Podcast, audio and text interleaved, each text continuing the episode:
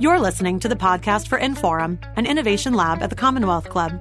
Buy tickets to upcoming live events in San Francisco at inforumsf.org. Want even more Inforum? Find us on Twitter, Facebook, and Instagram as InforumSF.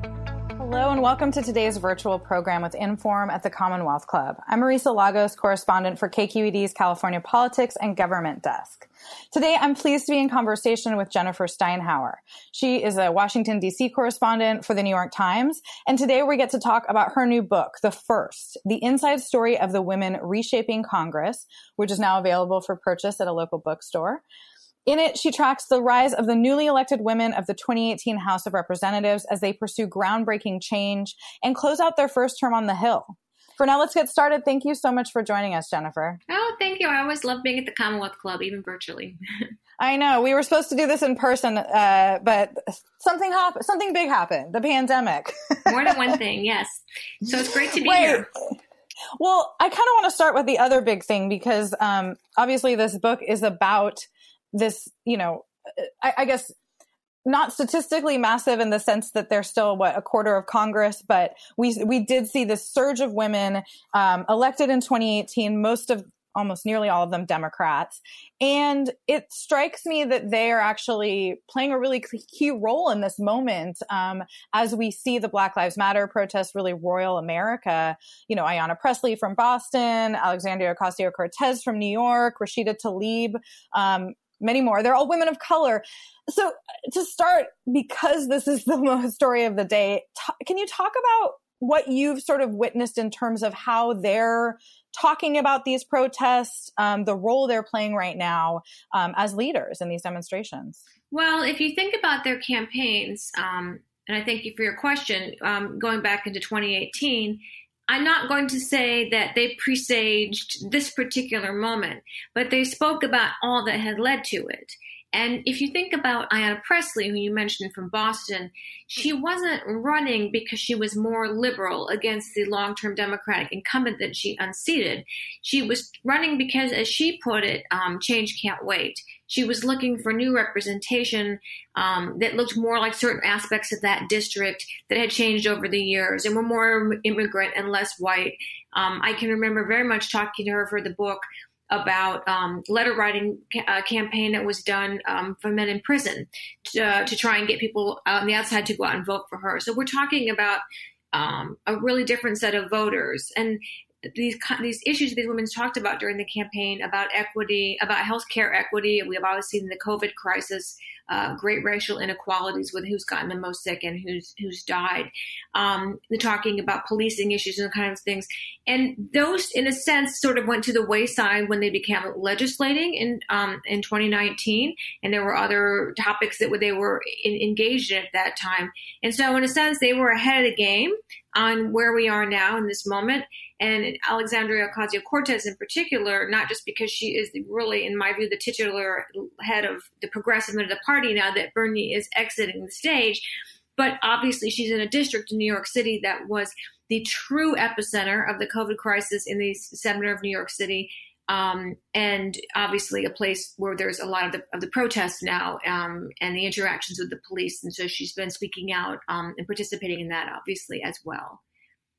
Do you see um, yet, and, and I want to get, you know, into a lot of the stuff in the book, but are they putting forth legislation or policy that you think um, is aimed at really tackling some of the underlying issues? Because I do think that's sort of the the the ten gazillion dollar question right now is what what's next? Um, and I'm curious if there's things in you know in writing yet or being talked about with this class in particular, freshman lawmakers, um, in terms of how to tackle some of the huge inequities we're seeing both play out you know, through the protests more broadly, but also obviously through the COVID crisis. So lots of interesting things. Of course, Congress hasn't really been here, uh, especially in the House, um, and they've had to vote remotely on certain things or vote by proxy, and they've mostly been focused, you know, on relief efforts um, for cities and individuals and unemployment and so forth due to the COVID uh, crisis. But you are starting to hear people talk about legislation. I was really interested to see yesterday, um, and I saw it in his Twitter feed, Justin Amash the independent from Michigan, former Republican, obviously, who toyed with running against Trump, um, join with Ayanna Pressley on a police accountability bill. So I think you're going to see these interesting um, left-right alliances that you sometimes see around issues of national security and policing and, and constitutional rights and so forth. Um, and I think that um, Republicans too are seeing the pressure. If you look at these country, if you look around the country, we know yes, we see what's going on in New York City and D.C., but there are protests, as you know, peaceful protests in every city, small town in this country, um, including in red states. So I think they, you know, you have to have you have to have in divided government um, partners on the other side to really actually get things done. So I think you'll see some of that, but I definitely think that you're going to see in the House itself, even if these are bills that aren't taken up by the Senate, you're going to see them start definitely where these women will have an, in, an imprint um, from their committees uh, on oversight um, on policing and other matters. Um, I want to go back in time in just a moment, but before we do, something you wrote kind of strikes me in this context, which is that the increase in women in Congress in 2019 was symbolically important, but that through your reporting, you came to believe that their diversity in age, race, religion, economic standing could actually be more transformative than their gender alone. It, seems to me like this is the moment where we're seeing that. Is that fair? I think so. Um, first of all, as you alluded to in your opening remarks, we're not even quite 25%. And part, party trumps gender um, for sure in Congress in this divided time, much more than it did, for example, in the 70s. Believe it or not, if anyone's watching Mrs. America, you really see how um, Republican and Democratic women came together to support the ERA and a lot of other things we forget about. That's not true now. Definitely people stick with their parties more.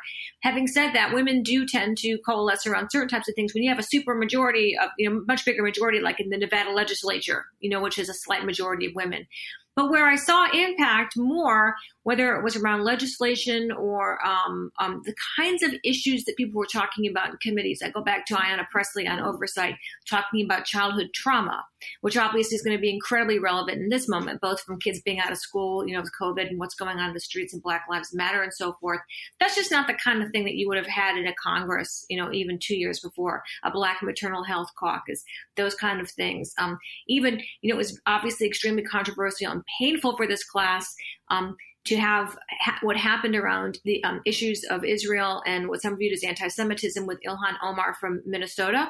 But I, what I submit is that those conversations wouldn't have happened at all because there was no space in Congress to question the foreign policy relationship between the U.S. and Israel with Democrats or Republicans, which also opened up another space for black Democrats to say, how come we're not talking about police brutality? You know, we're worried about, um, you know, anti-Semitism, and you've never been worried about those issues. So that was, these are people who've been in Congress for many years. So a lot of these conversations were fermented not because they were women, but because you saw people from so many different groups that had been underrepresented, or you know, in the case of Native American women before this, before 2019, not represented at all. And they also came from like uh, just such different backgrounds, right, than a lot of the people, men or women who have been in Congress. Um, but I want to get to that. But I actually want to go back because I think you really set the stage in this book about the history of women in Congress, um, starting with Jeannette Rankin, right, uh, 1970s, 1917, a suffragist. Um, how did she manage to get elected before women even had the vote? like talk about that and how she was received. Yeah, I mean it was really it was very interesting. I mean she really um she was running as a suffragist and that was one of her issues and later became much about um about being a pacifist. She's the only person who voted against World War One and World War Two. And the second vote, I can promise you, was not popular. She was the only person to do that, and she was chased out to the to a telephone booth in the cloakroom after that vote. Um, so she was really uh, quite something. Um, but you know, she did what a lot of women do, which is when they are running on, even as a woman um, running on that particular issue, she really broadened it out to um, workers' rights issues and talking about children and things like that uh, in ways that, could, that people in her community could relate to, um, rural issues which mattered to them um, from her state in Montana. So she was able to uh, she was able to be very appealing. Um, and what's interesting about women from that time is a lot of them who were elected. First of all, not Jeannette Rankin, but many took you know their husbands, their dead husbands' seats, and so they were seen um, more as a curiosity than a threat. That changed a lot in the seventies.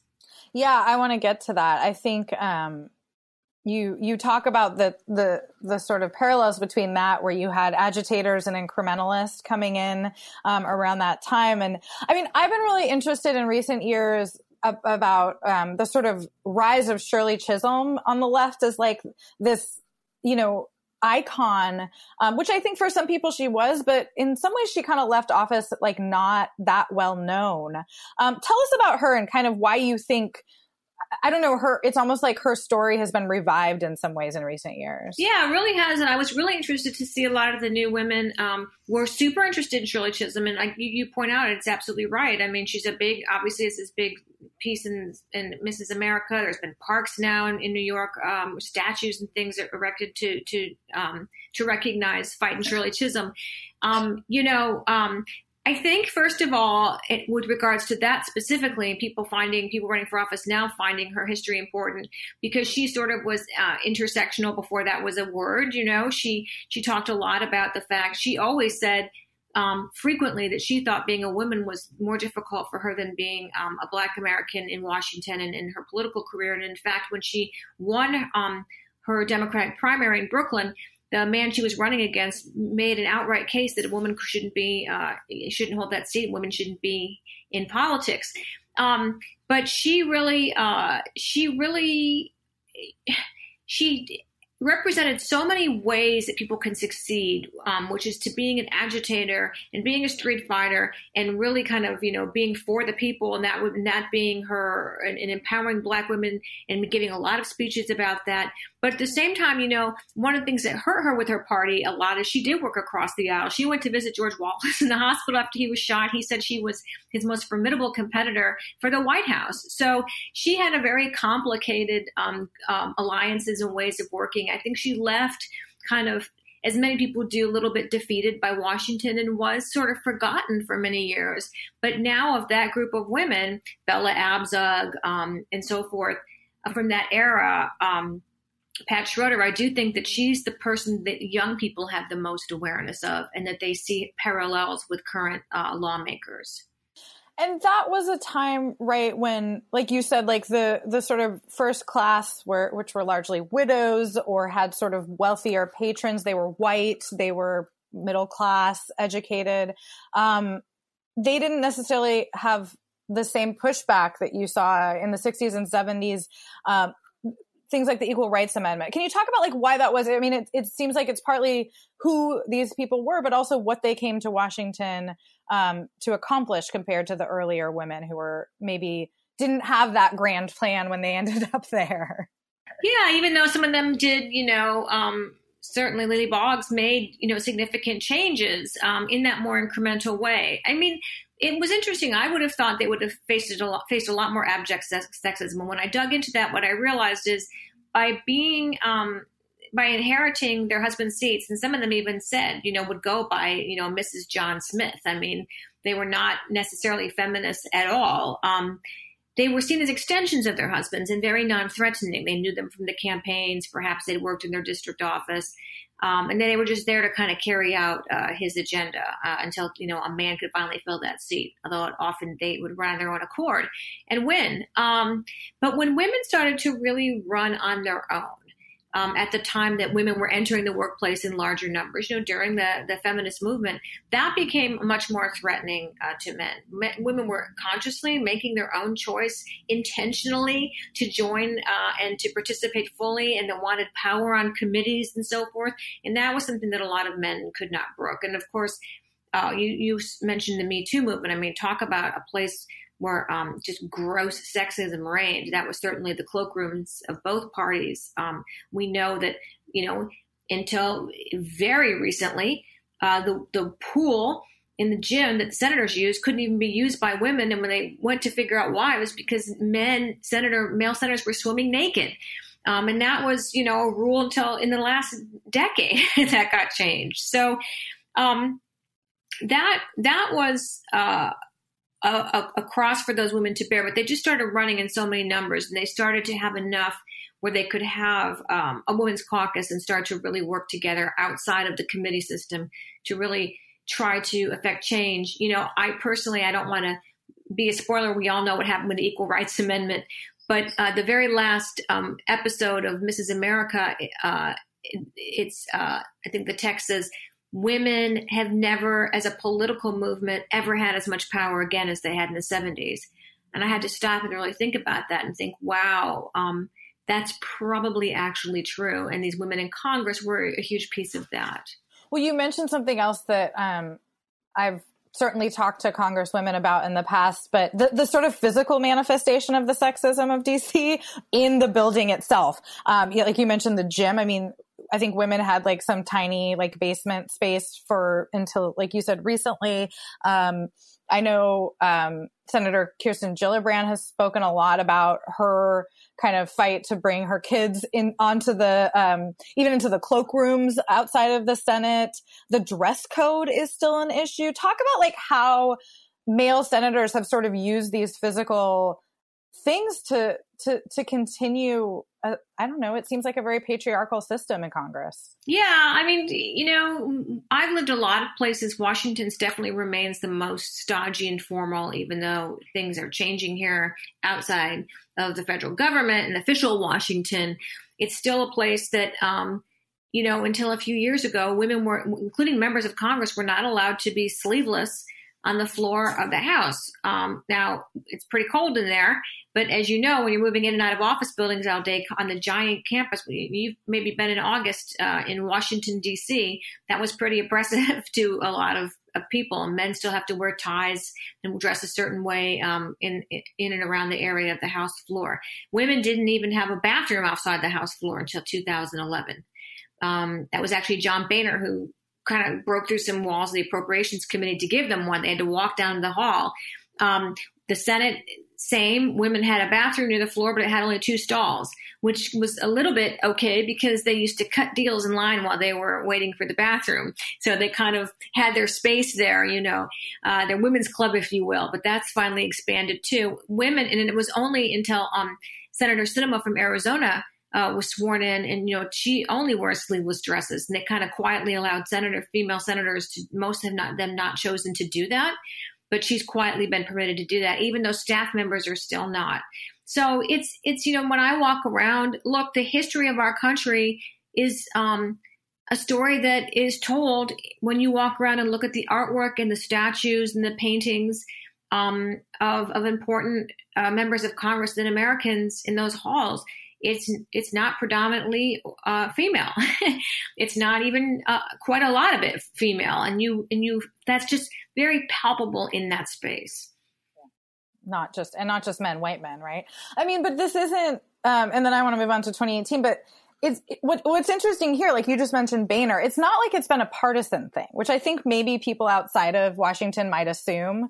Um, I think you say Ted Kennedy might have been one of the senators who liked to swim nude, and like it's it's there's been actually some progress. I think maybe more progress in recent years under um, some of the male speakers and, and, and Republicans. So, I mean, do you feel has it taken on more of a partisan tone at all lately, or is it very much sort of in the um, I don't know, Congress is almost like its own reality in a lot of ways, right? It's complicated because it's gotten much, much harder for Republican women to get elected you know, for years and years and years, there were just a few number of women in Congress, and sometimes it was a Republican, sometimes it was a Democrat, and one, you know, one of both. And it wasn't, you know, until the 70s when you started to really see that um, divide, and you still had a lot of re- Republican women winning. Um, in the last 10 years, it's been just this precipitous drop, and not just in Congress, by the way, writ large. Um, as the party's gotten more and more conservative, it's gotten more and more difficult for women in the Republican Party to win primaries. If they can't get through primaries, obviously they're not winning general elections. Um, and I talked to, uh, there's a Republican chapter in my book actually that, that, talks about this. And I talked to a woman who ran in North Carolina in a special election and, and lost her primary this year. Uh, a very, con- very conservative um, Republican uh, pro life pediatrician, which is basically kind of unheard of. And she said she wished she had more male validators out with her because she thought that was going to help her with women and men over a certain age. A lot of stuff we see, by the way, I want to point out, we think about party and we think about um, race and class. Those are obviously always factors. But generation, we should never dismiss that. a lot of things we're seeing happening now, different views on things. Um, we see the kids kind of leading these protests and so forth. A lot of this stuff is generational um, that we write off to other things. So, um, I th- so in terms of having electoral power, I think Republican women have lost a lot of ground. Once they're in halls of Congress, which you're asking me about, I think they're pretty. Um, they hold equal power, generally speaking, within their parties. Um, I mean, Liz Cheney is you know, you see uh, the minority leader, you see Kevin uh, McCarthy from California in that role. Liz Cheney's running that stuff. Um, and if they ever come back to have power, I have no doubt she would they would be she would be their speaker. So once they're there, I think it's it's kind of equal. And in terms of, uh, uh, sex, uh, offenders and sexual harassment, that's been pretty even too with the parties, as we know, and we see that in the private sector too. Yeah. Well, let's talk about 2018, and I want to start with AOC because that um, was kind of the kickoff of that of that cycle because it was in the primary that she beat Joe Crowley. Um, sitting here in San Francisco, it is surprising, almost shocking to me to this day that not just Joe Crowley, but that Nancy Pelosi didn't see that coming. I mean, she is so good usually at having her finger on the pulse of things. So, can you talk about like what how AOC approached that campaign and why you think she was successful in unseating um, somebody who was so powerful within her own party? Yeah, I would. There's a lot of mythology around that race too. I also think uh, I just love to mention that the night that she won, um, I learned about it on my phone in the green room at the Commonwealth Club because we were doing um, an election panel there with a bunch of my colleagues, Maggie Haberman and Jonathan Martin and others, and we looked at our phone and said, "Whoa, what? What we were taking? What just happened? What happened?" And yeah. boy, we went out there. Um, and everybody in San Francisco knew about a house race um, in uh, in Brooklyn because in Queens because that's San Francisco, right? People knew knew her name. Um, she uh, first of all, Joe Crowley. A couple things. Everyone says it took everyone by surprise except for her. It's kind of the other way around. I, her, I spoke to her team extensively for the book, and they all said they had no idea what was going to happen that night until it happened. Um, you know, it's not great polling for a house race like that. Conversely, I think that former Congressman Crowley did see um, some some flares coming, and he didn't want to inform Nancy Pelosi. You know, she can't keep her hand in the midterm, busy midterm election in every little race. That's not a race she would have even thought anything about. Some, you know, unheard of challenger to this big time incumbent. Um, he didn't want to send those red flares because he didn't want to, assuming he could win, he didn't want to appear vulnerable. And he didn't want to go back to his colleagues, you know, victorious and have them know how much he actually had to sweat it. And he, as you may remember, he didn't even show up to their first debate. He sent um, a surrogate. Bad look. So yeah. you know, and she and she did the shoe leather thing, and she went. Every, this is what all these women did, door to door, just trying to get every single vote. Running um, aggressively against Trump, which he really wasn't. He was running, you know, on sort of some basic hard, you know, but bread and butter Democratic issues again reaching to uh, out to different kinds of voters but here's the thing that everyone needs to understand about AOC. She won that race principally with the vote of a lot of white people in Queens, you know, who had like fled Manhattan, you know, and started um, moving out into other boroughs. Um, very progressive, again, younger, right, generationally interested in a candidate like that. Joe Crowley actually um, held his own and won most of those minority neighborhoods where he had been long known. So she was really appealing again to a more progressive. Um, wing of the party that wants to push the party, you know, uh, uh the, the Bernie way and not the Joe Crowley, Nancy Pelosi, you know, Joe Biden way. And so that was the dynamic of that race. And um, I really do authentically believe she was as surprised as everybody else that night what does that tell you that that was that that was her base at least in this democratic primary? Um, because i think that the the conversation that's been roiling the democratic party throughout its primary was like sort of the either or. Do we go after those white non-educated voter you know non-college educated voters that trump you know, one, um, or do we try to turn out a bigger multiracial, younger coalition? Um, I think a lot of people I've talked to, and I'm sure you have, think it's it shouldn't be an either or, it should be a, a, an and. But like, is that is that a sign of I don't know weakness for AOC? Has she brought along that part of her constituency? Like, how how do you see that right now? I mean, I always kind of felt that when they arrived in Washington, there was an immediate conflict that um, speaks to what you were just talking about in terms of legislating, because you had some progressive um, folks, mostly women, who won safe Democratic seats and were very much the voice of and an aggressive voice for moving the party to the left, right? And the Republicans had gone through this over the past 10 years, and that was the Democrats' turn. And there were a lot of policy issues. And I always like to point out, too, you know, people have to have perspective on that. Um, because, for example, in the in the space of healthcare, the idea of um, single payer, which has now become considered the moderate position for Democrats, was considered left wing lunacy that people lost their seats over in the time that I've been in Washington. So people kind of forget, you know, how much the party has moved to the left naturally among all of them right? In ways that, that the far the people on the farther left, it, they're they're they're moving things the needle so much farther. People kind of lose that perspective and they forget that. Um, having said that, there were a lot of so-called moderate Democrats who won re- seats from Republicans, and their point of view was, "Hey, we're the reason that the Democrats took back the House because we won Republican seats, and we have to vote consistent with our district. We don't want to lose, and we have we don't have enough of those. Great, we love all these progressive voters that you want to attract. We don't have enough of them. We don't even have enough Democrats. We have to speak to persuadable um, independents, and in some cases, obviously Republican, particularly suburban Republican women who'd been disenchanted. So that was the conflict um, over bills and, and votes, and um, people were upset with AOC in the beginning because you may remember she threatened primary challenges against people even in her in her own um, delegation. That didn't go over very well. I noticed she didn't do that too much um, in 2020, which I thought was interesting because that was a choice she had to make, mm-hmm. Um, and she went a different way with that. Um, but I always felt and then we saw in the in the race for the White House, we saw where um, where we ended up uh, in the beginning with Bernie having all that momentum, and then when you started to get out of those more pro- places where younger progressive voters were dominating, and you saw the base of the Democratic Party, it went very quickly the other way. And we saw where the heart, you know, to make the Joe Crowley analogy, you see where the heart and soul of those base Democratic voters in the majority for now really lies. But we are now watching right in front of us as we speak in real time.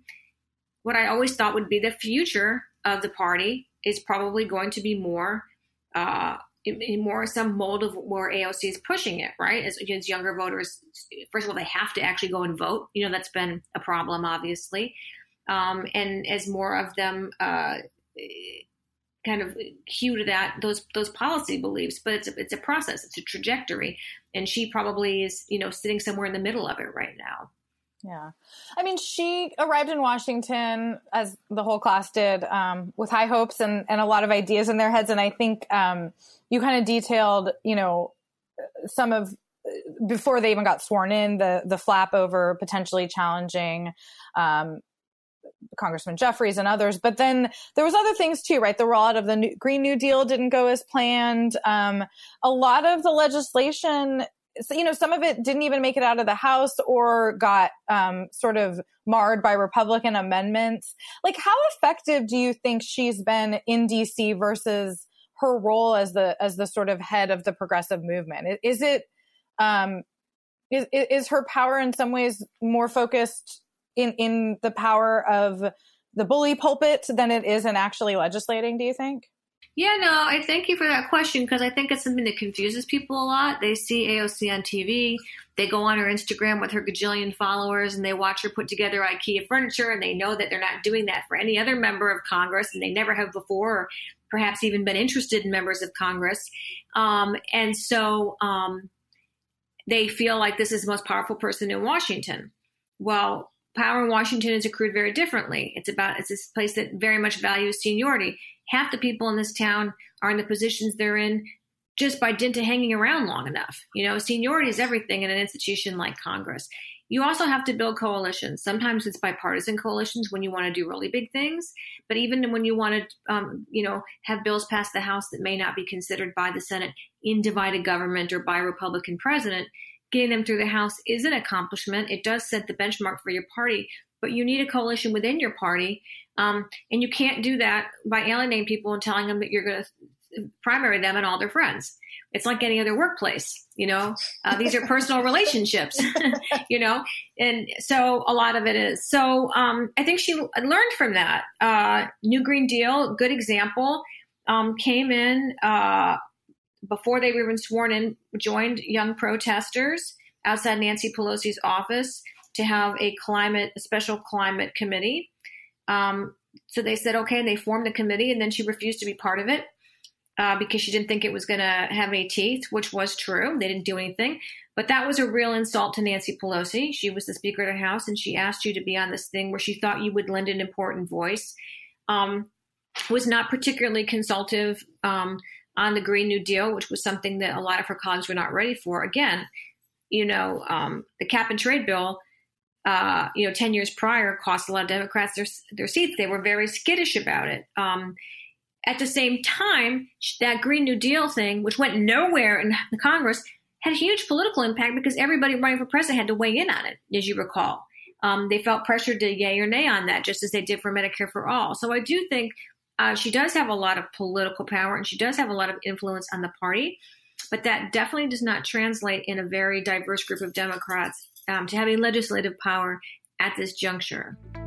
You're listening to a podcast of Inforum, an innovation lab at the Commonwealth Club. Support our podcast and find out about upcoming live events in San Francisco at inforumsf.org. Do you think I mean, how, how would you characterize her relationship with Pelosi? Like, do you think, um, is she, you know, I mean, there's always factions in Congress, but has, has she done a better job over the ensuing, you know, year and a half of, of, of understanding the culture there and, and, and building some of those ridges? I think so. I mean, she got rid of a lot of her staff that were kind of um, instigating a lot with other members, um, which Pelosi didn't like. You know, I think Pelosi's frustration, and I'm not validating him, I'm just explaining it. I think Pelosi's frustration with AOC and some of the, and, and, probably Ilhan Omar in particular, a little bit maybe Rashida Tlaib. I put Ayanna Pressley in her own category. She's a little separate and apart from them, even though she's officially in the squad and they do stuff together. She's a longtime city hall, mem- uh, you know, person, uh, rather city council person in Boston, more pragmatic, doesn't always vote with them. I think Pelosi's frustration was she saw their political power. She saw she knows where things were headed. She almost you know didn't get to be speaker. She wasn't dum dum, but she wanted them to use that for good within their caucus on the Hill instead of tangling with her colleagues. And I think that, and and kind of in her mind, that was playing into their Republican adversaries, and so I think that was difficult for her. Um, but and I and she's also a seniority minded person, so I don't think she cared about you know the Green New Deal and those things. She kind of mocked it, as you recall. Um, but again, that's just a huge generational divide. Nancy Pelosi, um, even those who opposed her and said they weren't going to vote for her for speaker, and some of them didn't, most of them did, have had to acknowledge that she's been this great foil for them against the president. Right? No one seems to get under his skin the way she does. At the same time, make no mistake, everyone understands that she is she has one foot in the past in, in, in, a sense anyway. And you know these younger men and women, but particularly women, are are really the future of the party. She understands that. I was I did find it really funny and, and then I want to move on to some other members but you have this line in there about how Republicans are obsessed with uh, Alexandria Ocasio-Cortez tweeting negatively and both begging their colleagues to introduce her, them to her. Um, so there's some of that star power even in, within Congress for some of these members. Yeah I mean you see them on TV and then here they are you know? Right. I mean people feel that way. I can remember the first time I walked into the Capitol, the U.S. Capitol, and I almost literally rammed into Olympia Snowe. It's like, oh, I've been seeing this woman on TV, and, and here she right. is. You know, I mean, there is a larger than life quality to them, and especially in those hallways. Of course, she was feeling that seeing John Lewis, right? I mean, she couldn't believe she right. was seeing him in the flesh. So there was a lot of that going on. Yeah, my, I had a Romney moment last fall like that, where you're like, oh, he is tall. Um, very cheerful. Very cheerful. So, um, Another member I want to talk about, she is from California and has had her own viral moments, but is a very different person than AOC, is Katie Porter. Um, she, of course, beat Mimi Walters down in Orange County. This was one of um, the districts that Democrats flipped in California in 2018. Um, you know, she comes from a consumer background. She uh, was a, a student of Elizabeth Warren's. She has really made her mark nationally by these like viral videos of her grilling, you know, the the uh, Chase CEO Jamie Dimon um, going after you know members of of of Congress or of the administration. Um, but but she's in an interesting spot. I feel like she kind of sits between the more moderate um, members that we'll get to in a second who really pushed impeachment over the edge, who came from national security backgrounds, those ones that won Republican districts, and the squad and and, and the really left. I mean, it, it seems like she inhabits an interesting space. And I'm curious like how you think she's approached that, given that she is still in a relatively purple district. Um, but she's coming from such a like consumer progressive background. Yeah, I've been actually surprised. Again, anybody who won a Republican district, I didn't really expect them to be particularly progressive. I would say um, she's definitely an example of someone who has decided to lean that way in a, in a formerly Republican seat, which tells me that she must feel, and she certainly ha- does raise a lot of money that she's that that um, Orange County isn't you know the Orange County that we all knew and, and understood it to be. Um, and uh, in fact, you mentioned impeachment. She came was one of the people who came out on the early side. Um, again, former law professor. I, I think that she's. Um, I've been spent time with her in her district, and she connects to people pretty well there. And I think she really makes an effort. Again, I was sitting in her car one day and she was talking to constituents, and a lot of them were Republicans, and they appreciated her reaching out to them. So, you know, she's trying to make those personal connections in the district. That's what you have to do, especially when you are in a purple or even red district and you're a Democrat or you're, know, from the opposite party of your district.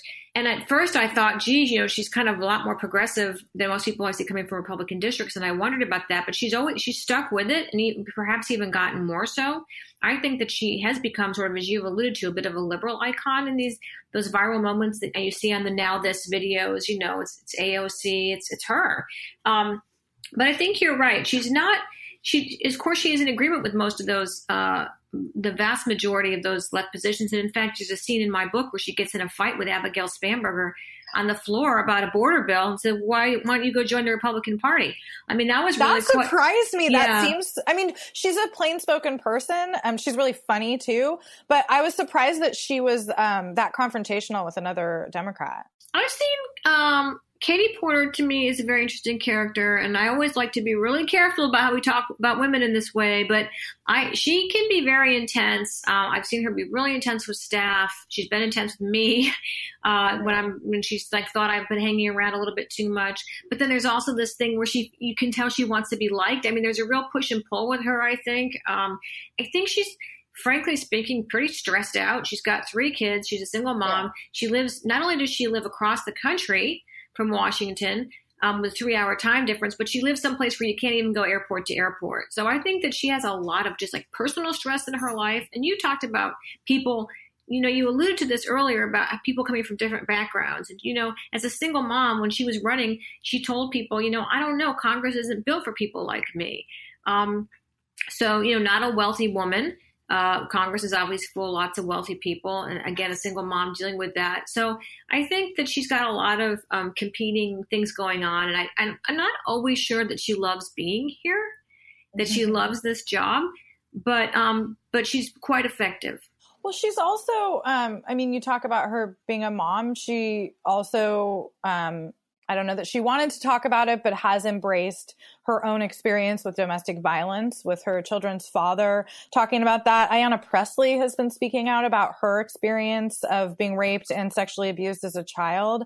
It, it strikes me that these women, and we, we kind of talked about this a little at the top, but are just more willing to bring their personal experiences with them. Um, and I don't know, I've thought about this personally. Like, I feel like my generation, you know, has this this different opportunity that we, ha- that, you know, we're parents too, and we need to bring that to the table because previous generations of women kind of had to like shove their kids aside and pretend like they didn't exist. So can you talk about that? And like, has that upset the sort of norms of Congress to be so personal, not just in their campaigning, but when they're talking on the floor of the House, they're talking about these things in a manner that's not super clinical? So with regards to that, you know, I'll take you back to seeing the book where Patty Murray, who won in 1992, told me that the first time she went out to the Senate floor on her first, I think, first piece of legislation, it was a health care bill. And that was the year of the woman, right? Correct. And she was talking about a constituent who was choosing between, I think it was about maybe a family leave issue, between going to work and caring for her son with leukemia.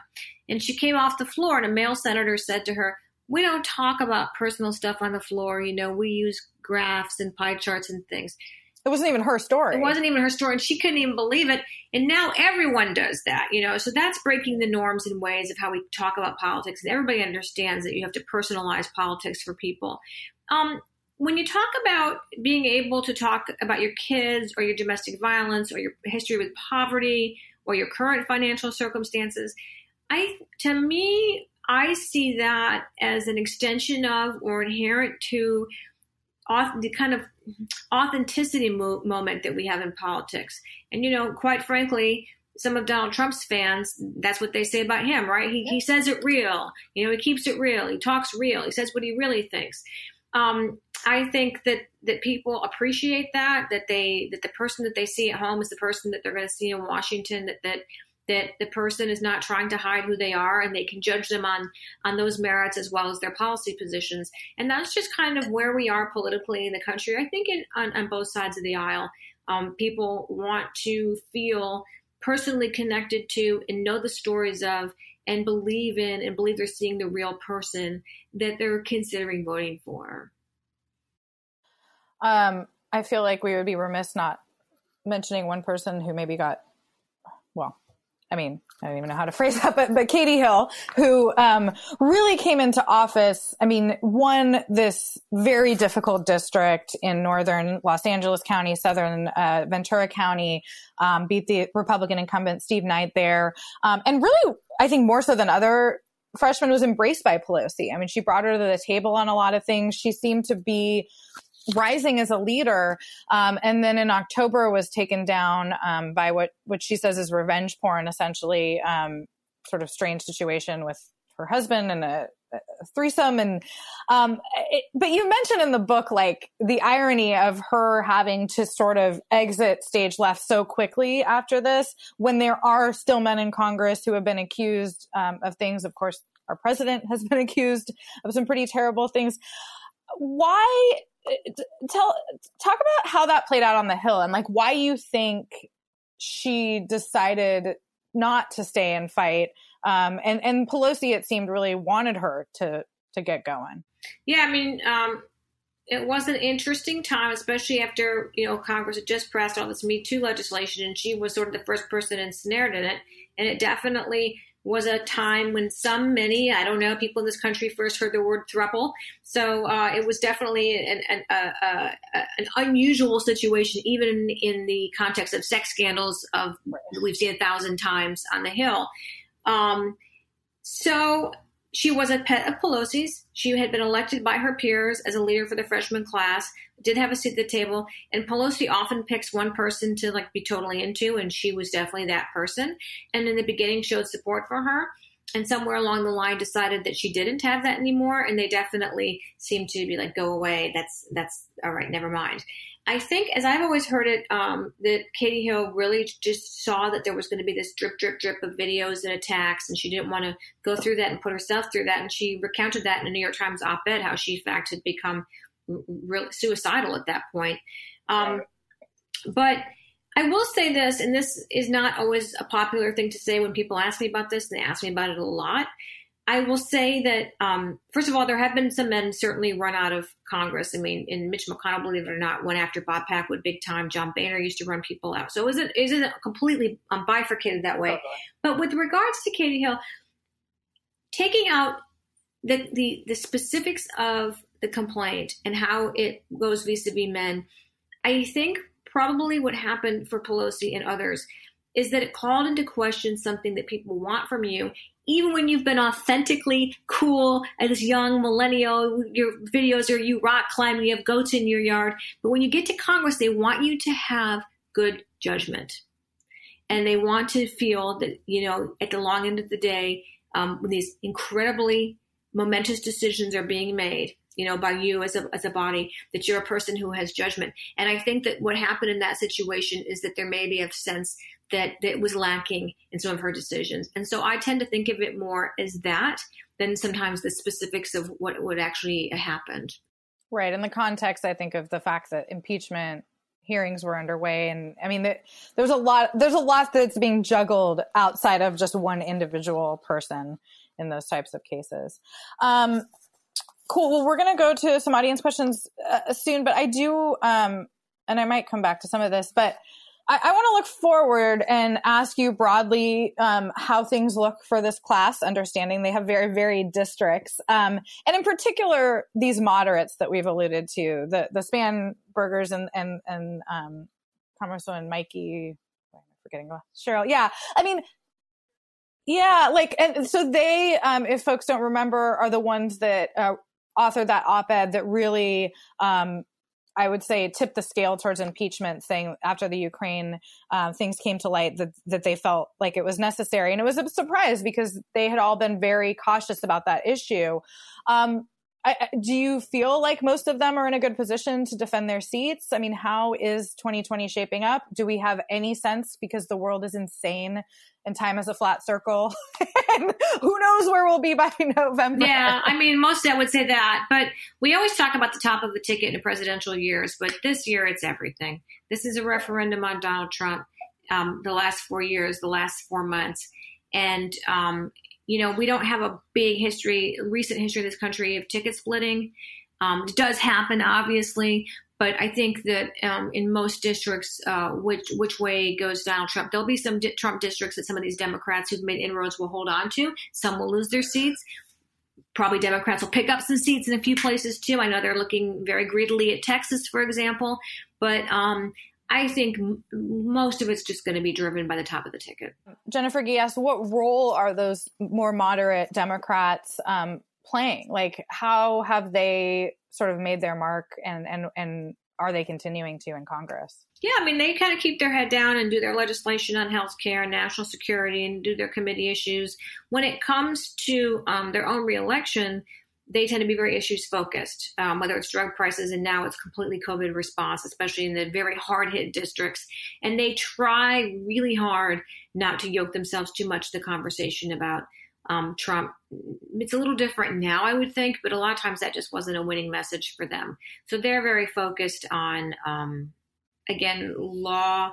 Laws and committee hearings within their areas of jurisdiction and expertise. And I have to say, one thing about this class is they are um, have these incredible professional backgrounds, very diverse, and they know their stuff, and so it really it really shows. Yeah, I mean, I know you're doing a lot um, more reporting in that in that vein, given what we saw this week with the protest and and the sort of question over the military involvement in quelling protests. I mean, is that something you're hearing any of these folks talk speak up about because of their national security interest uh, experience? Oh yes, definitely. I mean, you have a lot of women here who are um, who are veterans, you know, military veterans, and people who worked in the national security space and, and the CIA and the DoD and so forth. So I think you're going to be hearing a lot about that. We have a question from Julie Miller asking How do we address intersectionality without seeming to discuss issues such as racism, anti Semitism in competition with women's issues? I, I, think she's asking Is it an either or for women in Congress? Um, I mean, that makes me think of you know, uh, well, really a lot of that class. I know on the question of anti-Semitism, Ilhan Omar has gotten a lot of blowback, but um, I think from her perspective, she's also been standing up for folks that haven't been represented in Congress historically. I think that's right. I mean, I think again with the diversity issue, I think that's the kind of stuff that these women have been more focused on. Um, what's interesting to me about the feminism question, first of all, when you frame it around Donald Trump, right, they're talking about him, some of the stuff you alluded to earlier. Um, you know, there's so many things for them to address, but some of it does obviously have to do with, with his with his you know alleged treatment of women. But I think what's interesting about these women that's a little different um, than than sometimes has happened historically is they truly, really do lift each other up.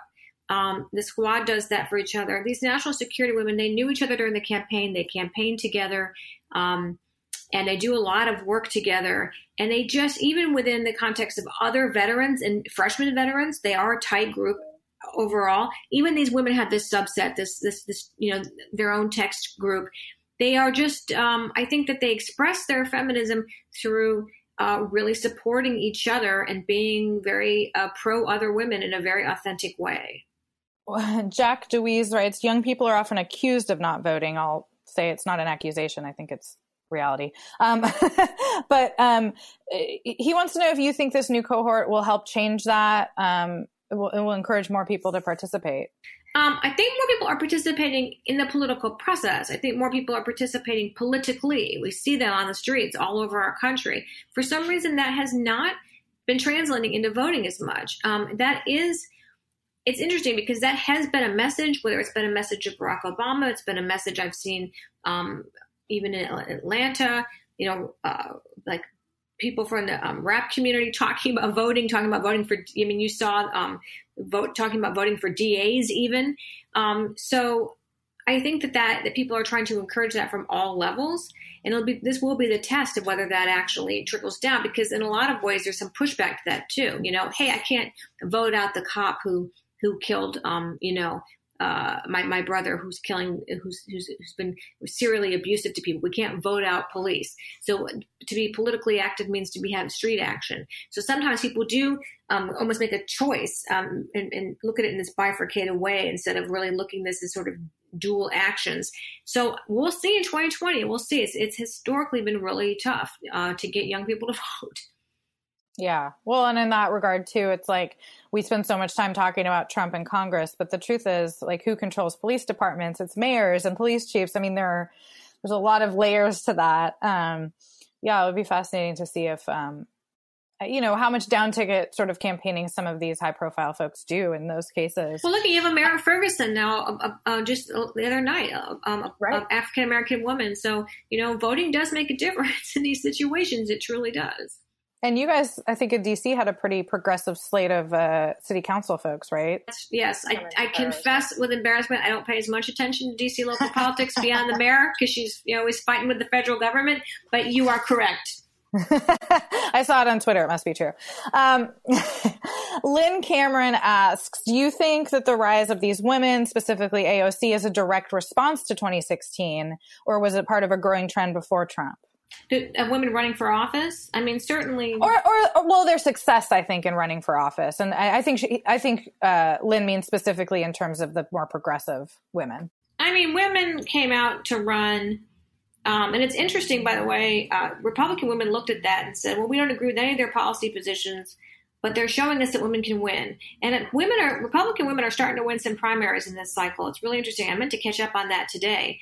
Um, they are doing better. I think you'll see more of them. But I think, I mean, look, from the minute of the Women's March, which is where a lot of people decided to run, or shortly thereafter, there's no question that the presidency of Donald Trump, and it wasn't just around um, the perception of him um, as being terrible for women. A lot of these women who ran, it was because they have their deep concerns about their, our national security and intelligence apparatus. You know, there were a lot of different issues around Donald Trump that um, inspired women to run healthcare. You know, a lot of people were very were running more against Republicans in Congress in their um, failed attempts to unravel the Affordable Care Act. So, um, but there's no question that he was an inspiration for a lot of people. I think Biden has promised to pick a woman as a VP, although sometimes it feels like that's people around him said it. But we are expecting that Joe Biden will pick a woman. Um, I know reporters love making uh, guesses at this, but, but I, I do want to know if you think um, anyone we've been talking about. Um, I mean, we, I guess there's Kamala Harris is, seems to be at the top of the list. She was not, she was part of the 2016 class. Um, but yeah, do you see that there is a path for anybody in the House or the Senate um, to that potential pick? And I don't know, like, how does that strike you as monumental in itself that you have that promise sort of being given before um, officially he has the nomination, Raven? Um, yeah, I mean, I think that's definitely complicated. I mean, Harris at this moment just feels like this natural pick. But I do remember so much when she was running that there were all kinds of progressives who you know called her the cop and uh, were very upset with with with her professional history. Yeah, I'll say sitting here, it's funny to me because I don't see her as the most natural pick, but I also think that the closer you are to people, the sometimes the, the more challenging it can be, you know? Well, she's been a pretty outspoken voice um, in these last few weeks in ways um, that I think have uh, really appealed to folks. But I think that um, it's funny because um, once you commit to a woman, you're creating, you're almost, you're raising and lowering expectations at the same time, right? It's like, I I I'm not going to say I'm just going to pick the best person and then and there's a woman. It's like I'm going to pick the, a woman, and therefore it may or may not be the most qualified person. You're sort of uh, almost framing women as this as this other group that may or may not um, actually be the best pick, if I'm making any sense. So it it sort of, in a way, sort of denigrates the sentiment in some level. Um, instead of just saying I'm going to pick the, the person who I think can most uh, unite our country, and then of course having you know deciding that that was a woman. Having said that, there were a lot of people who were excited about that. I think he's pretty much held to that now, um, and that's kind of hard to imagine that coming from the House. Um, it does feel like uh, the Senator of States is where that pick would be most sensible for him. It, yeah, it is an interesting one, and it feels like it's just now fueling everybody's guessing game to a point that always and i think he said he's not going to even do it till august right or something. Right and and it's historically it doesn't seem like it's been the tipping point for most candidates right? I mean this is not it's important but it's not necessarily going to win or lose you the election. Yeah although i will remind everybody that the true progenitor to trump that we forget about a lot sarah palin did uh, you know spark up his ticket for a while so it can make a difference yeah, and I think given Joe Biden's age, there are a lot of questions about, you know, what what this means. It's not just a VP pick; it's sort of an anointing an ex leader of the party.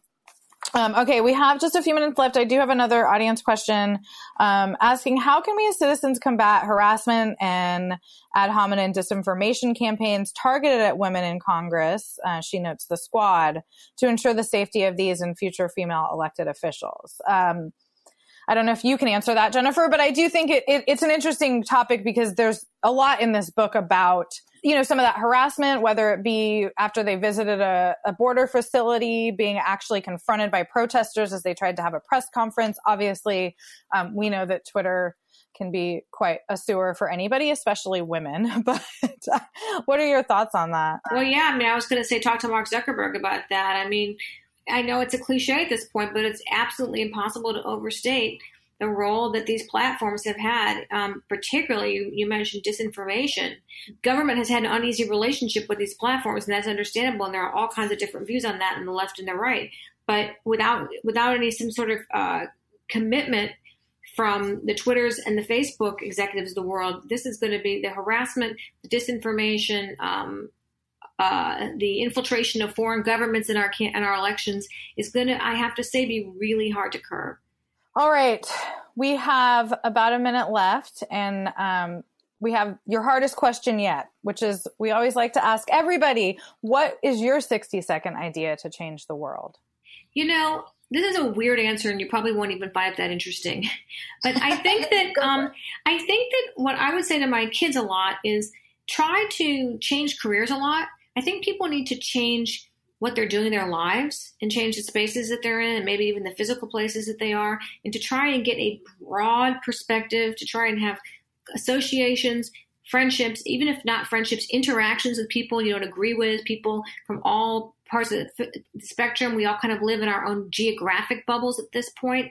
Um, and to try to take yourself out of that and to kind of know as many uh, inter- interact with as many different types of people to really understand where people are coming from. Um, I talked to a voter today um, in the military who voted for Trump in 2016 because she wasn't interested in politics and she only decided to engage when she saw that some of her colleagues were upset about it and to start to really under- try to learn understand she didn't know anything about it because she didn't pay attention so people uh, malign people for um, motivations and intentions which may just stem from their, the fact that they're actually not they're living their lives and they're not as engaged as you are. So I think just I think more interaction, not less, with our fellow Americans actually is was my idea. That is probably a very apt thing to say in this moment as we talk about our, our very complicated history and our need to kind of bridge it. Jennifer Steinhauer, thank you so much for joining us for Inforum today at the Commonwealth Club. Thank you. It was such an honor to be with you. I appreciate it. We'd like to remind our audience that copies of Jennifer's book, The First, The Inside Story of the Women Reshaping Congress, are available for purchase. And if you'd like to watch more virtual programs or programming, please visit commonwealthclub.org slash give.